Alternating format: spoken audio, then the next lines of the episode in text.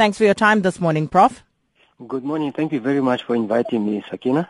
Now, Prof, you've just come back uh, from Lesotho, and uh, given that this election was brought forward by two years uh, as a regional effort to restore stability and peace to the Mountain Kingdom, what were your impressions? Sakina, that's a very good point. Uh, um, we were uh, on the ground uh, in Lesotho, especially I was in the northeastern district of Mokhotlong. My feeling was that generally the citizens of Lesotho, especially the voters, wanted peace, wanted this election to succeed, and wanted electoral democracy to be promoted so that they can join, you know, the rest of SADC. Remember, Lesotho is the only SADC, uh, you know, nation or country that has uh, had a military coup. So I think they, they, uh, my feeling was that the citizens want to you know, uh, go beyond this phase and, of course, restore normal, normal political, you know, processes in Lesotho. However, the tension was there, which was also noted by, you know, uh, most of the observers.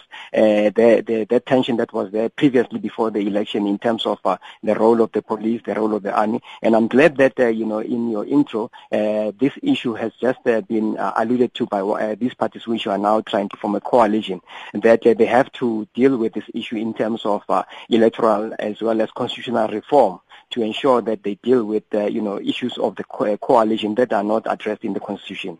But but looking at this new coalition arrangement, um, what would you say needs to be done differently to ensure that uh, this new coalition government actually survives? It's a very, very difficult uh, uh, issue as well as a tall, tall uh, order because uh, essentially once you talk coalition, you are talking about uh, different interests that have to, you know, uh, brought, be brought together and there has to be this horse trading as well as this give and take that normally takes place behind the scenes. So this time around, we are only hoping that, you know, the messages that were given by the different observers, especially, you know, the African Union, um, to the parties that are now going to be forming coalition, uh, that they have to sit down and look at the different uh, issues that normally cause, uh, you know, uh, unease or conflict, that they will hit that, that call. Uh, but at, at, the end of the day, it depends on what Parliament uh, is going to be doing in terms of constitutional and security reform, because there's also the other reform that needs to be done in terms of the security to make sure that the politicization of the security agencies that were noted by, you know, most of the observers as well as the other analysts uh, have have to be you know uh, addressed. And just going forward, uh, stability in Lesotho, are you hopeful that that will hold?